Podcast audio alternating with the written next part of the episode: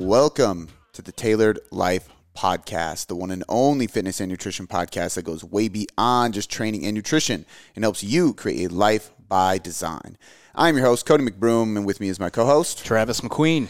And today we got a Q&A. We got a lot of good questions today. This whole video on Spotify thing is new to us, so Throwing you off a little bit. yeah. Start. I forgot you were starting to look at this camera. Yeah. That's the only thing I got to do. I just got to look at the right camera Yeah. and the intro. Man, it's just as hard figuring out which buttons are which and Yeah. That's all. You got doing your, too many jobs here. Yeah, you got a cockpit. I don't really do anything besides sit here, just answer questions. Uh, but yeah, we do we do got some some good ones today. I'm excited about a few of them. Uh, some different questions that we're going to get into that I think are super applicable. So I'm excited for that. Real real quick, as always, guys, this podcast is fueled by our coaching. So if you are somebody who needs tailored training and nutrition and coaching and guidance and accountability to get you from point A to point B, point B being the exact results you want to see, head over to tailoredcoachingmethod.com slash online dash coaching or click the link in the description of this podcast. Uh, get a free call. We would love to chat with you and help you reach your goals. So uh, without any further ado, let's just jump right into these questions, man. All right, cool. Let's do it. We got one coming from Anonymous. It says, I'm confused about the macros and calories that I have been eating. If the protein bar says 200 calories, but has 10 grams of fiber and hence le- and hence is less net carbs, have I been eating more carbs and calories this whole time? I don't want to change my macros. I just want to make healthier food choices for gut for gut health, energy, and performance. I didn't realize companies delete the calories from fiber, even though studies now show we do digest them.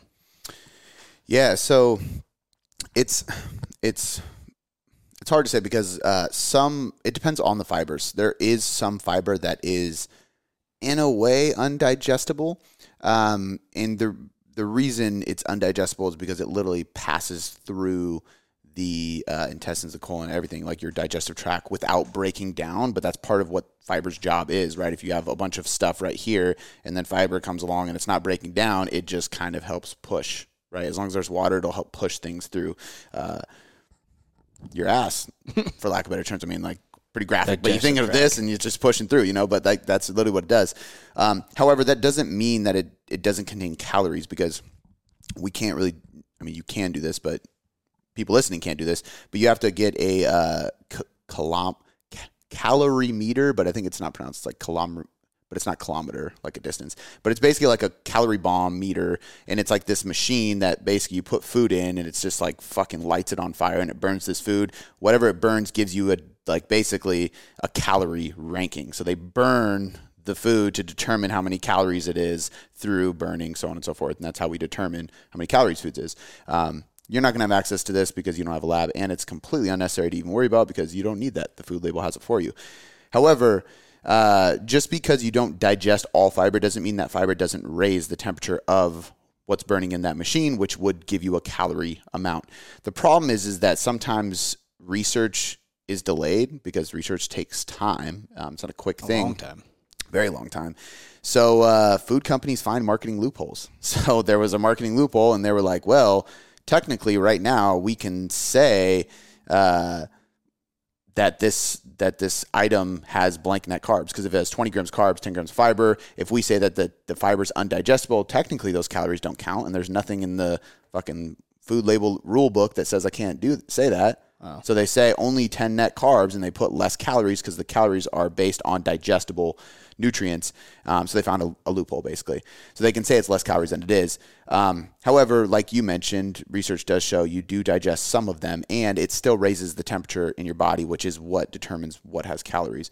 So you should be tracking the calories from fiber, long story short. Um, so in your case, like the thing with this is is number one, this is why it's important to not just read food labels and know or, or just believe whatever because even regular food labels that don't have net carbs and shit like that can be 20 to 25% off which is pretty crazy. I mean if something says 200 calories it could be what would that be anywhere between 150 to 250 calories? Mm-hmm. Like that's pretty crazy. You know that's a big margin of error. And if everything is that and you stack four five six feedings throughout the day or meals or snacks and all that stuff and they're all a little bit off based on that, I mean, you could be a few hundred to 600 calories off. if it's, Totally. you know what I mean? All inaccurate, which is also one of the reasons why whole foods are better. And it's not because, you know, whole foods are superior because blueberries and chicken breasts are magical for fat loss. It's because there's no food label on that item. Therefore, it's going to be way more accurate when you put in four ounces. There's no like 25% margin of error on the food label. It's just chicken. It's an apple. It's blueberry, you know?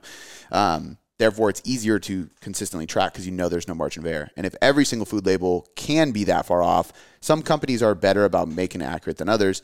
But if you eat the uh, a bunch of processed food, and let's say you're eating the same fucking Pop Tart all the time, but they're always 25% off, and every fl- flavor could potentially be 25% in the different direction, or sometimes 20, sometimes 25, sometimes 15.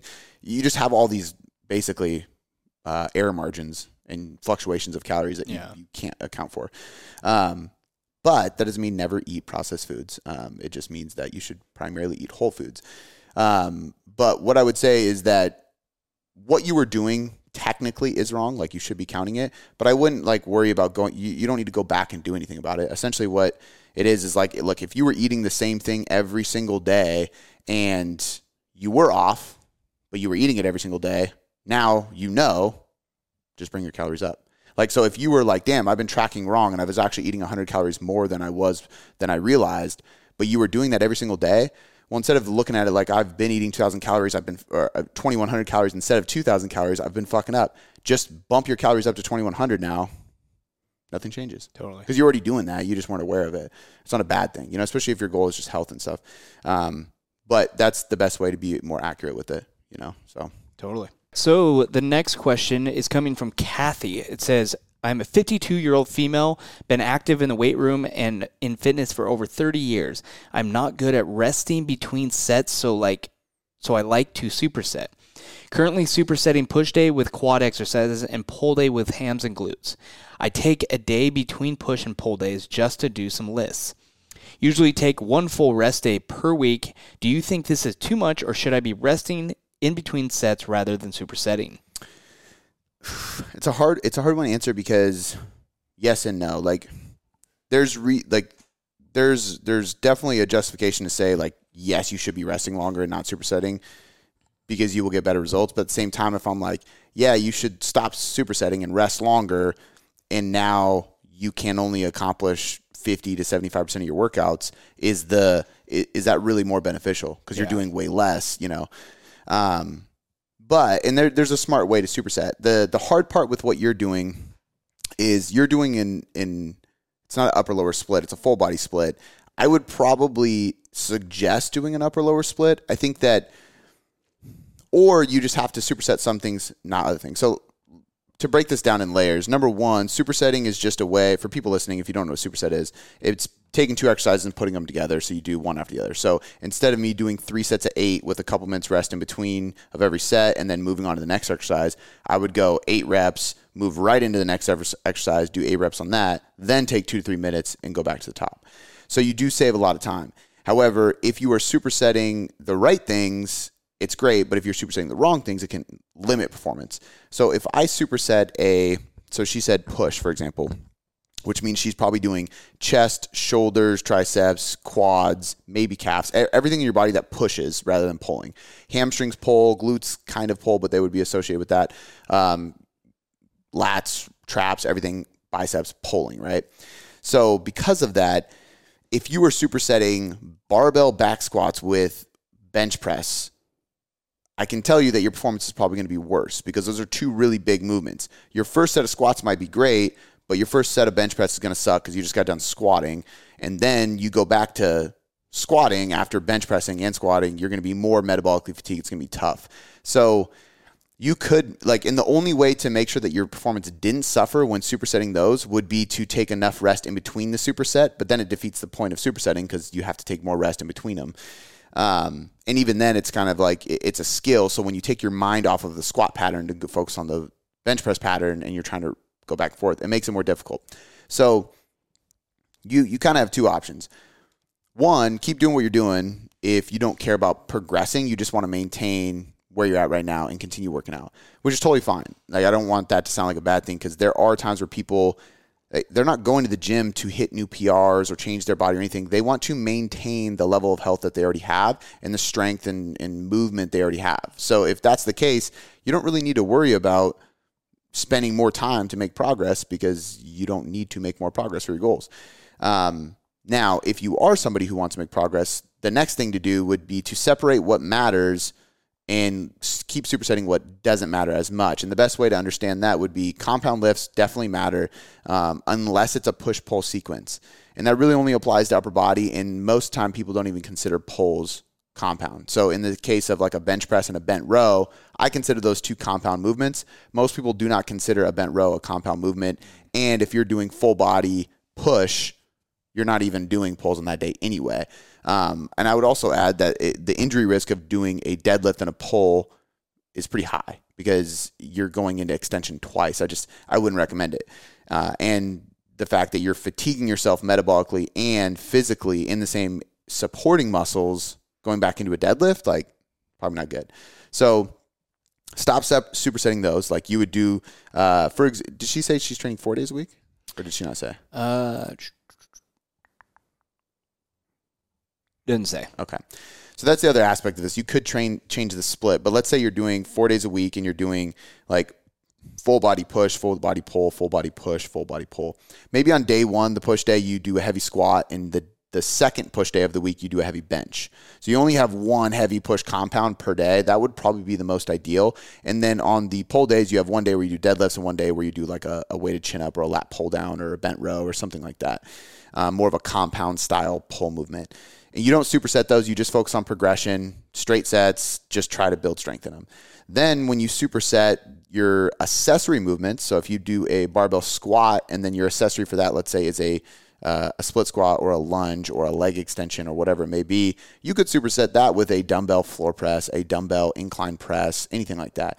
And if you do isolation work on that day, maybe that's a leg extension or a calf raise, you can superset that with tricep extensions or lateral raises or whatever. Because the less uh, demanding the exercise is, the more applicable a superset is. Because you don't have to worry about like you're not going to be out of breath and metabolically fatigued from doing lateral raises or tricep extensions, right? It also doesn't take much brain power. You just fucking bend your elbows. Whereas putting a heavy barbell on your back, focusing on squatting, you're bracing your core, you're staying in an externally rotated position with your shoulders. You got to go into hip flexion and knee flexion at the same time, but at the right time, and then knee extension and hip extension at the right time. Like there's a lot to it. Yeah. So the more complex the movement, the less likely you should be supersetting it, right?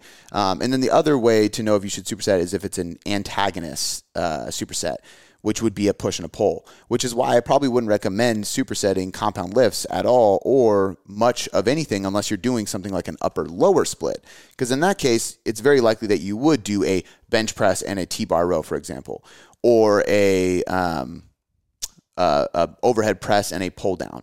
Like those are great supersets, but you can't really do those with a full body because you're supersetting a leg and you have to stick with just isolation exercises and accessory movements. Um, so you ve- you can absolutely do like a lunge superset with a push and a and a pull, but now you're not in the push pull category either.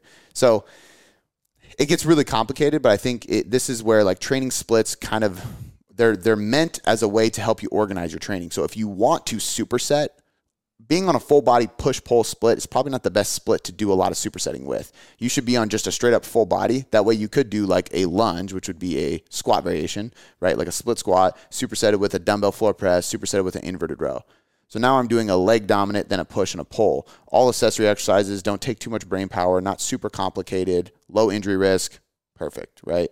Um, but if I'm just doing push, I'm limited to pressing and squatting Yeah. movements. Pulling, I'm limited to hip hinging and rowing movements. That's why I don't think it's as good. And then with antagonist movements, you basically have to do upper and upper or lower and lower. The problem there too is that the only lower body superset for antagonist muscle groups is really going to be like a leg extension, a leg curl. Everything else is just too taxing and injury. Because even even an accessory movement, like we're doing Bulgarian split squats today for an accessory lift. I mean, that's not an easy exercise. So if you told me that I'm going to superset my Bulgarian split squats, my heavy split squats with any kind of leg curl, Yeah. I'd, or hip thrust or anything, glute, I'd be like, fuck that. Like, I don't have it in me. Like, and I what I'm going to have to do is I'm going to have to lower the weight on the split squat at least by the second round, if not right away, because mentally I'm like already thinking about how hard it's going to be. I'm going to be get way better results if I just sit there and do three to four sets of the split squats, and then I just do three to four sets of the leg curl or the hip thrust or the RDL, whatever the, the combo would have been. Yeah. Um, whereas if I look at a dumbbell bench press, even if it is heavy, and a one arm row or a T bar row or seated cable row or anything like that, I don't actually look at it and go, oh shit, my performance is going to suck. Because it helps me, because it's a push pull, it's opposites, right? And when we do that, we're pressing, all the blood flow and tension is in our chest, tricep, shoulders. And then when we row, it all goes to our traps, lats, rhomboids, biceps.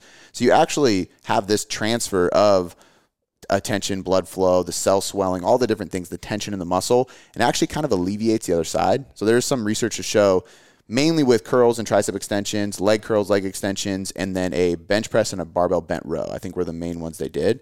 And they see an improvement in, in performance sometimes because it's an antagonist. You're using opposite movement patterns and opposite muscle groups, which actually can help the performance when you go back to the other side. Um, you just can't get that really without doing a leg extension, a leg curl. Um, so, long story short, I think uh, you if you're having fun, you're saving time, and you're maintaining performance, and that's all you want. There's nothing wrong with what you're doing. The, the issue becomes supersetting compound lifts, your performance drops, injury risk goes up, um, and then supersetting push with push and pull with pull. It's just it, it's probably going to lower your performance. There's not that many options, um, and you might want to might want to switch up your split so you can do more supersets, or stop doing supersets if you like the split you're doing, so that you can improve your performance. Dope. Love it.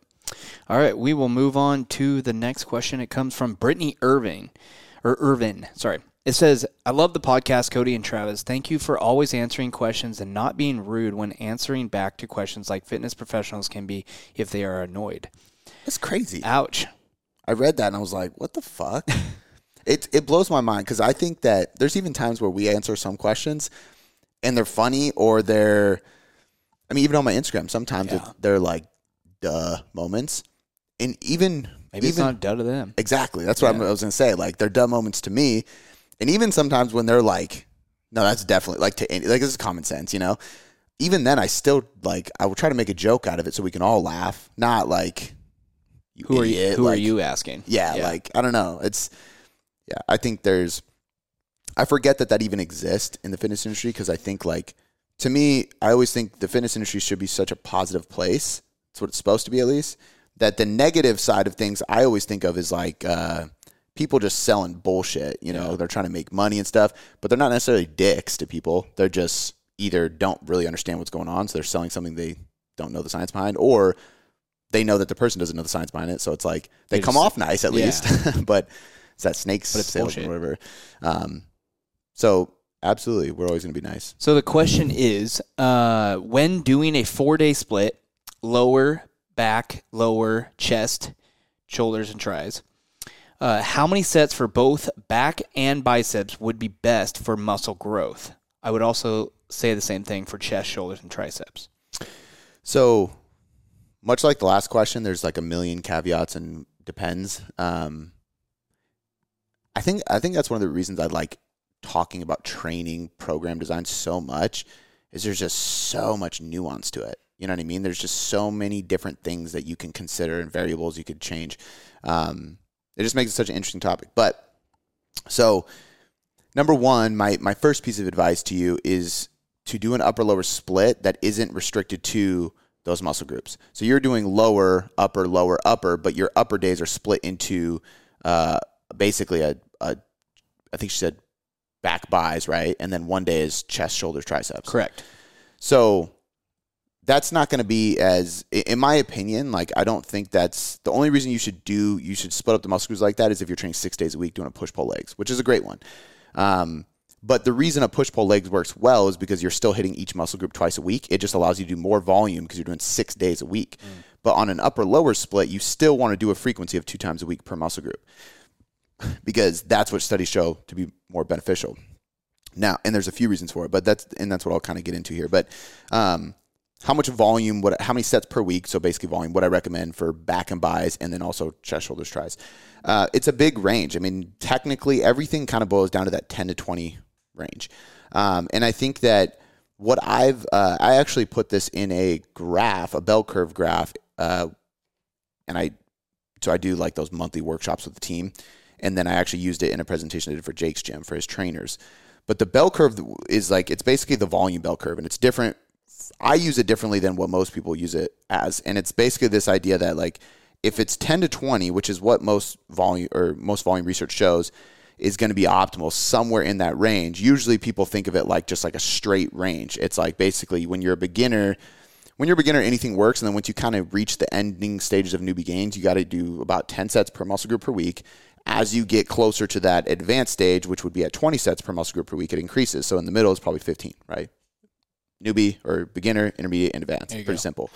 The way I look at it is more of a bell curve. And I didn't always look at it this way, but be, after just training so many people and then also training myself, and I think the thing that helped me a lot is seeing more and more of the research come out and then also being able to have the opportunity to train people who are extremely advanced as well as watching my own periodization over the years and what I've seen is that I have a lot of advanced people that I can get away with making great gains with way less than 20, which kind of surprised me at first, but basically, and I can too.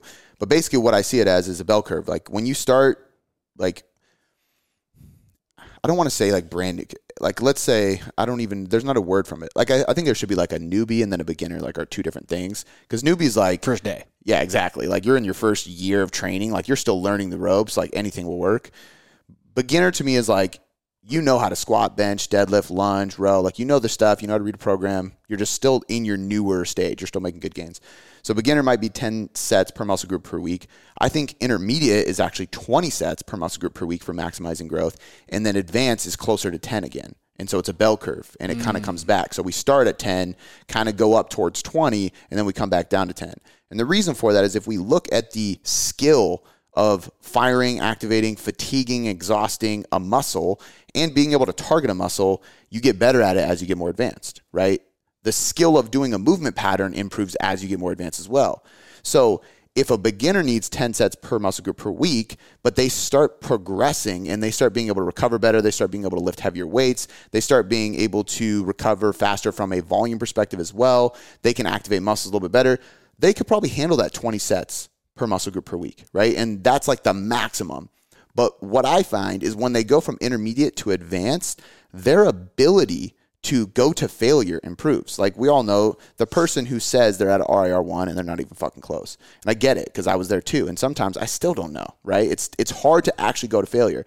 And sometimes it's hard to know how much you got in the tank and it's hard to fire a muscle to its absolute max potential and exhaust it, let's say. Like I want you to go to failure from a point where your muscle literally cannot cannot fire any harder. Like that's a skill to be able to flex so hard that just the one muscle, you know what I mean? Like it's it's a mind muscle connection. Yeah.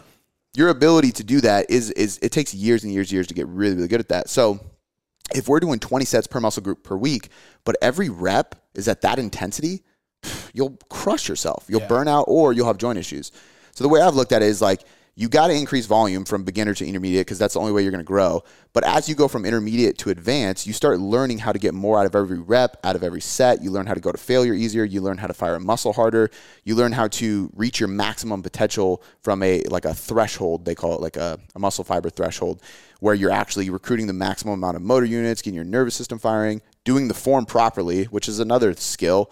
Being able to to do the form of the movement correctly while also firing the muscles as hard as you can, having your heart race, your mind's going, like all these different signs of fatigue, and still be able to hold your composure from a form perspective. Yeah. Like that's tough. it's like somebody's great at throwing a baseball, right? There, but then you put them in a, a fucking field in front of 10,000 fans. I'm sure it gets a little bit more difficult to yeah. throw that same baseball the same way. Totally. It's a different ball game. Yeah. But once you become really advanced, you go from little league to middle school to high school to college. Like eventually you get to the the major league and you're like, okay, now I can handle it because I went from 10 people watching me to 10,000. Yeah. Like it's a scale. So same thing here. And I think that I've seen in, in all the people you see saying like low volume is better for muscle growth, they're all people who have been training for over a decade. Right. And all of them are saying low volume is better because then you don't stress the system as much. It's focusing on intensity and effort. And I agree. But if you know that beginners and intermediates cannot do that yet, then you shouldn't tell them to do low volume. I think it's got you got to be able to assess the person and it's this bell curve, right? So the reason I went on that long tangent is one because I haven't actually talked about that bell curve on the podcast or anything outside of the workshop I did, which is a private seminar. But I don't know where you're at in that bell curve asking this question, right? So you could be a beginner and I'd say 10. You could be intermediate. I might say max 20. You might be advanced and I say back down towards 10. And then you might be advanced. For example, um, there's a lot of people like if you're a trainer, you would, you would like resonate with this. Um, like they call it sleepy butt syndrome. That's one. Um, they call it sleepy lats is another one for some reason, those are two, and it's probably like a postural thing. You sit all the time, so your flexors are always fl- like firing, and then you're hunched over, so your flexors up here are always firing.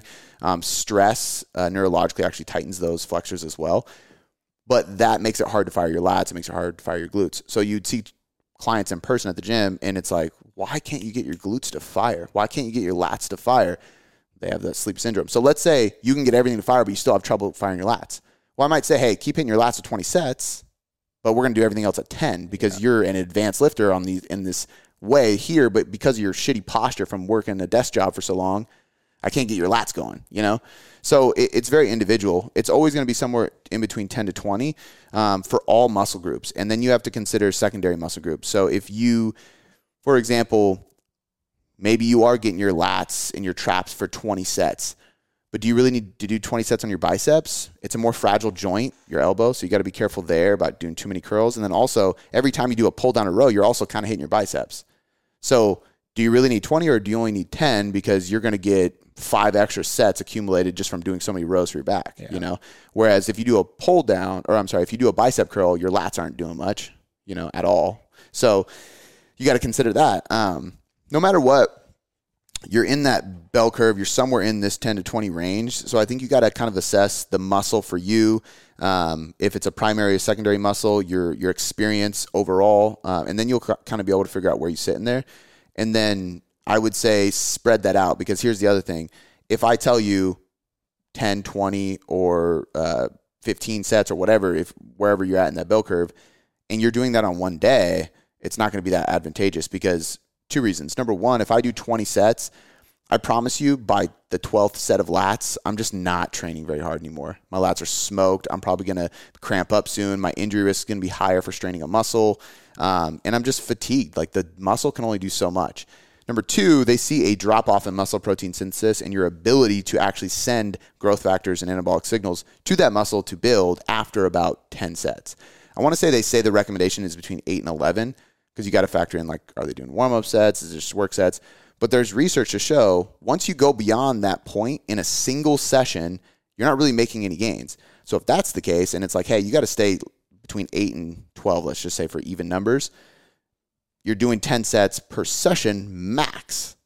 Well, if you need 20 sets to grow, what are you going to do? Yeah. You're only hitting once a week. So this is why an upper lower split shouldn't be separated by muscle groups. It should be done like upper lower upper lower and you should be hitting chest, shoulders, tries, buys, back in that upper body session, you know.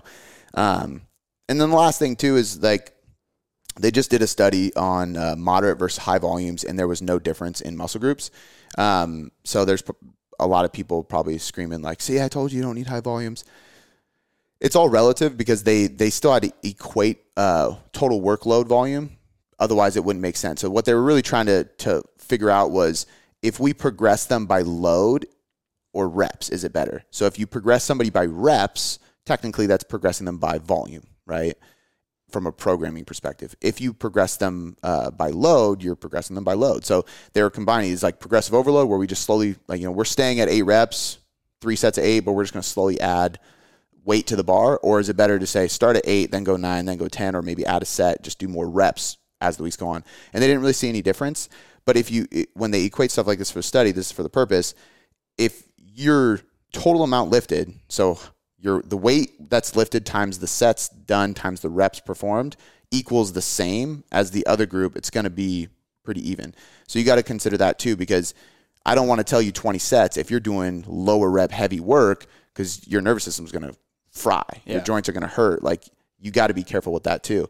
Um, so there's just so many different factors in there. Uh, but that's again, that's why like 10 to 20 is always this wide range. It's a big range for all these reasons. And I think depending on all those factors, you kind of fit somewhere in between there. Yeah. Um, I mean, for me right now, I think I'm at like, I'm closer to 10, in between 10 and 15 at most, 15, I think. Um, let's see.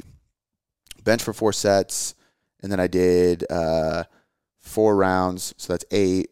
So I'm at 12 sets per week for most muscle groups. I think a little bit less. I think it's like eight for legs right now um, because I'm doing more like conditioning stuff, which is a lot of leg. But that just goes to show you, like I've been training a while, but like 12 sets for my chest and shoulders and lats and traps, and then like I think it's even less. It's only eight sets for biceps and triceps.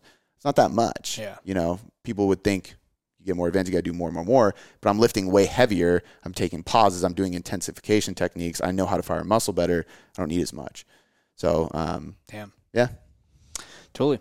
Yeah, that conditioning is a lot of legs. I was was a thousand pounds you guys doing on the sled yesterday? literally. Yeah. I mean, we filled up the whole pole. Yeah. You know, I like thought it was a thousand, but maybe I'm exaggerating. I don't know. Um, I will say Lee added a plate. He was doing it last, Yeah. so that wasn't mine. Mine was one less, but still, that'd only be 45 pounds. I don't think it was quite that. I think I calculated it and it was like, because four Times 45s, uh, that's 225 without a bar normally, because you have two plates on each side, and then another one would be 315. Yeah, so it was like 500, 500 pounds, pounds, maybe. But that shit don't move fast. That was outrageous. Yeah. And All it's right. all it's all concentric. So you like every step there's no like rest. So Yeah. just your the blood flow just fills your legs. But it's fun.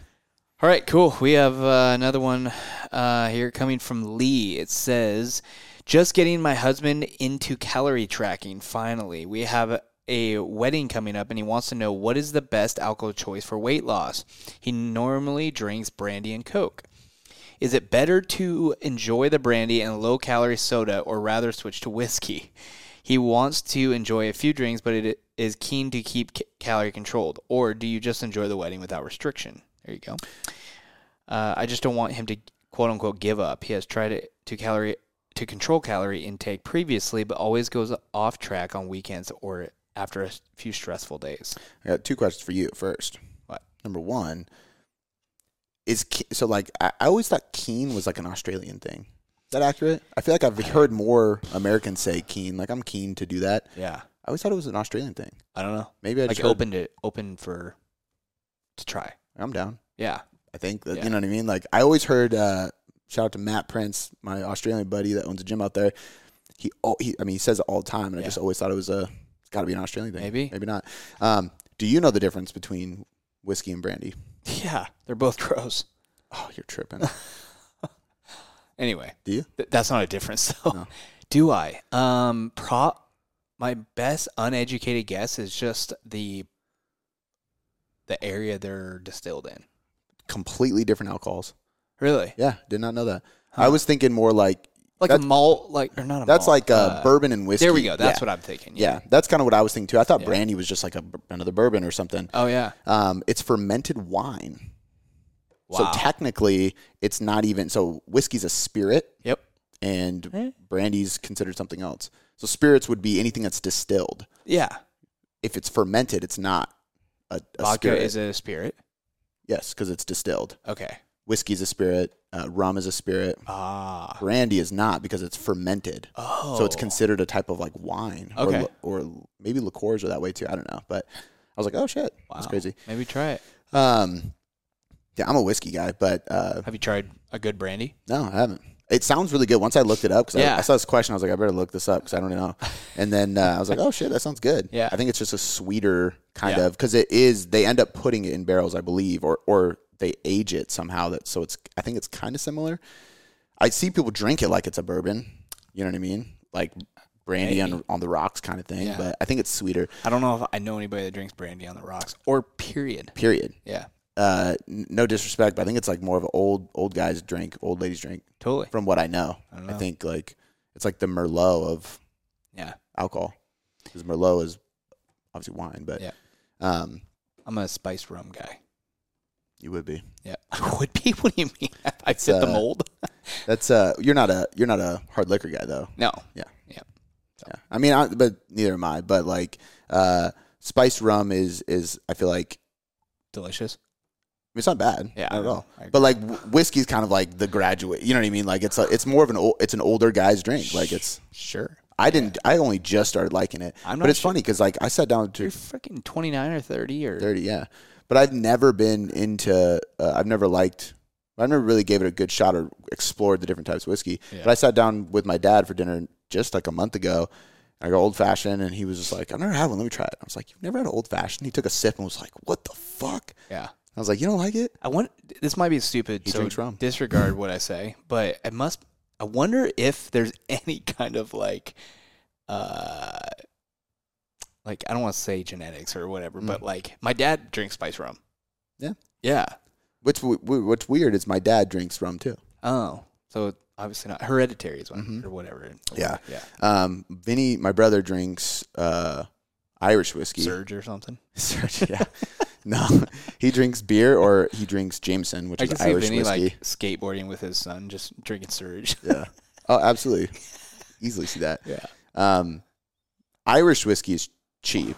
Yeah. It's just Jameson. I not- like Jameson. I, Some we weird- we I don't tried to know why, get but- our babysitter. She liked I- Irish whiskey apparently, and we are like, oh, let's get her like a really nice bottle for babysitting because she won't accept money. Yeah. 'cause she's a full grown woman who's just helping us out, kind of thing.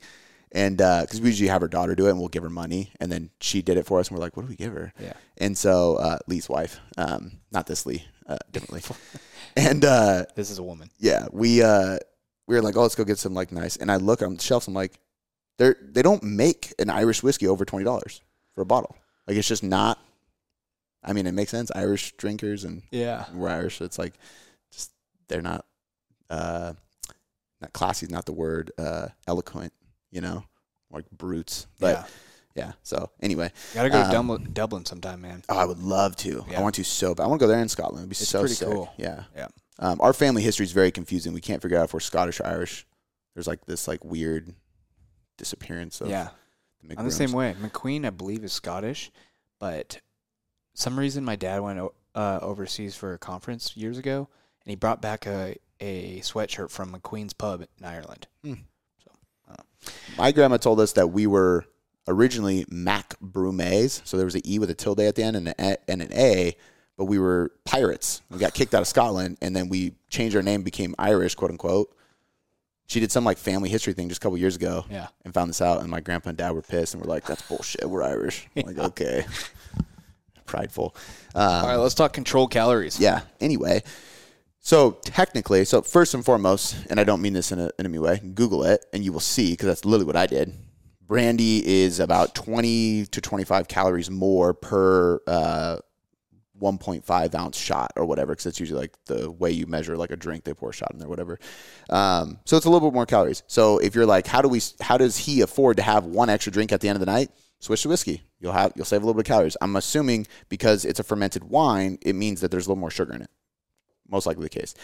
Um, now, I am of the opinion that if somebody doesn't have a timeline based goal, meaning they are not preparing, like he's not get, losing weight for this wedding, he's going to a wedding to enjoy some drinks, it sounds like.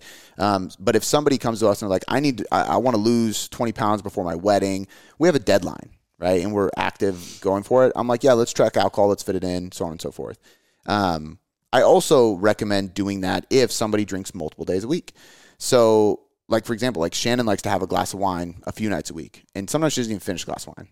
I drink once a week, twice if there's a celebration, because I don't drink a half a glass of wine. I drink the whole bottle. So I stay away from it unless I plan on drinking the whole fucking bottle. But because of that, she can fit in a half a glass or a glass very easily into her calories and it and it works out. She does that two, three times a week. It's not a big deal. When you drink a lot of alcohol in a single setting, it does, for lack of better terms, not to go into a whole like alcohol, fat loss, science rant, it kind of just puts pause on everything. If you're actively trying to oxidize fat and go through lipolysis, which is the process of actually burning fat, um, as well as building muscle tissue, muscle protein synthesis, testosterone production for guys, all those things kind of go, hey, let's push pause here. Let's get rid of this alcohol because it's like a toxin in the liver and in the system. So it literally will, your body will stop metabolizing and working on burning fat and building muscle, and it'll start metabolizing the alcohol to get it out of your system. So it can go back to those hormonal processes that we want for fat loss and muscle growth. Because of that, if somebody's drinking a lot of alcohol, I'm like, hey, like me, like not to sound like an alcoholic, but if I drink, I typically drink a lot in one setting. So I restrict it to once a week. Um, but if somebody likes to have a half glass or a glass a couple times a week, it's not the end of the world. Fit in your calories. It's easy to do. If you prefer brandy, have brandy. It's 20 extra calories. Um, if you're trying to uh, max out how much you can drink, whiskey's less calories, vodka's even less. Like there's your there's your calorie scale to go off of. Um, the other thing I would say is if somebody doesn't have, and this is kind of where I was going to at first, if somebody doesn't have a timeline based goal, I don't think you should track it. I think you should be like, you know, even even for myself, like when I go out to, to dinner, I typically will get a, a old fashioned, right? Um, I used to really like uh, Jameson mules or Moscow mules as well, which is Moscow or Jameson mule is just Moscow mule with whiskey in it, so you can get a Kentucky mule. But those usually have like ginger beer, extra lime sugar. So there's way there is more sugar in that than an old fashioned. So I'm like, I like them both equally. I'm gonna choose the healthier route just because I feel like it. I still don't track it, but I'm like, I'm gonna do that. Yep. Also, if I was really cautious, I wouldn't get an old fashioned because there's a sugar cube in it. They literally put a sugar cube in. It. That's why it doesn't taste so fucking harsh. It's sweet. So I'm still having sugar. So if I was really cautious, I would literally have like whiskey and fucking Diet Coke or, or rum and Diet Coke, mm-hmm. something like that because you can do like what you asked in the question have a diet soda you're going to remove all those calories from sugar and all that shit and just have calories from the alcohol. So you can go that route too. Um, it, it, all comes down to how much you're drinking depends on the timeline you go all that stuff. But i just i'm of the opinion if, if i have clients that they don't have a timeline we're just actively trying to pursue their fat loss goal we're going to say hey we we need to reach this goal between 12 to 16 weeks and we're just monitoring biofeedback then don't track that day. Like yeah. you should have a day where you just go out to dinner, you have fun. You don't try to micromanage what's being cooked or on the plate because who fucking knows what they use to cook that at the restaurant. Who like you don't want to be the person trying to figure out the ingredients at a wedding. Like have a few drinks, have some fun, like keep your food light earlier in the day so you just intuitively save calories for night and then get back to it. And then for him, he just needs to be educated on the fact that one day off the diet doesn't destroy the diet. If you're on point six days and then you're off one day, I mean, just do the math one sixth of the week, one seventh of the week, I mean, you're off. I mean, you're killing it. Yeah. You're 95% on point. Be happy with that. Most people forget that part and then they just go, ah, fuck it. And then Sunday turns into that. And then Monday they're like, screw it, I'm not going to die anymore. And it's just this like snowball effect of falling off. So if there's proper education, I think that's the biggest thing, you know. And, and at the end of the day, um, I posted this on my story. There was a study recently. Um, if you guys want to dive into like the weeds of it, Layne Norton did a video on it. It was really good, um, and it compared. Uh, it, it, was looking at cravings, binging, overeating, all those, and uh, and actually some of the stuff I didn't get into that he breaks down that is interesting is they even did questionnaires to see if people have like disordered eating symptoms and um, like thoughts, like negative thoughts about food and body and stuff like that um, associated with low carb and intermittent fasting dieting. And they saw a significant correlation, right? And so the thing that I talked about in there was less about the fact that, you know, if they were dieting in general, I don't think it would have been as serious because if you're just c- controlling calories, it's one thing. But if you're not educated on the fact that you can technically fit whatever the fuck you want into your calories and still lose weight, then it becomes this restriction game of I can't eat carbs because carbs make me fat. And now, what do you want? You want fucking carbs. When they did the questionnaire, these people were asked what they were craving or asked what they ended up binging on and stuff. It was always random things like bread and pasta. Like, that's very random to like binge on pasta. Yeah. Like, that's what I was thinking. You know what I mean? So, like, unless it's like Oreos and it's because you see them all the time and you've just been on a restricted diet because you're just dieting and then you're like, fuck, and you gave in to Oreos, that's a high fat, high carb food. It's not one or the other. It's just a highly processed, highly palatable food. But if you're constantly saying, I can't have alcohol, I can't have carbs, I can't have sugar, I can't have these things, that is all you're going to want. So you have to be educated, and your husband has to be educated on flexible dieting, calorie control, um, how you can still do those things while losing weight, and how one day off isn't going to ruin the progress. And when they do that, they don't fall off. They have an off day and they jump right back on, but that off day is in their plan. Yeah, they never cheated, you know. So a lot of it is just proper guidance, but um, yeah, I mean that. How do you get proper guidance? Sign up for coaching. There you go. You know, or if you want the freeway, read the ebook. So obviously, we we do this for a living, so we want you guys to coach with us because that's why um, that's why we do what we do. Uh, but we do have a lot of free content as well. So if you're not ready to jump into coaching and have one-on-one accountability, download the, the ebook, uh, the Tailored Nutrition Method. It's a 87 pages, I think, and it dives through what I'm talking about now. Uh, it does touch on alcohol, macros, micros, meal timing, calories, um, uh, performance, nutrition, all that kind of shit, supplements. So it, it's a very, very in depth book, and it's completely free. Uh, you can find that in the description of this podcast as well, or you can head to tailoredcoachingmethod.com slash guides. Uh, and uh, real quick, the sponsors of this podcast to close this out because we're wrapping up. Uh, you can head over to firstform.com slash tailored coaching method to get the best supplements in the game. Uh, much of which, uh, I mean, we supply our whole team, all of our members, my family, everybody at the uh, at TCM. We all take First Form, and they have the highest quality without a doubt. And if you want any of your fitness equipment taken care of for your CrossFit gym, your home gym, whatever you do. Uh, you need some dumbbells, bands, any of that kind of stuff. Giantlifting.com, and uh, you can use the coupon code TCM10 to save 10% off. All right, guys, as always, we appreciate you listening. We'll catch you next time.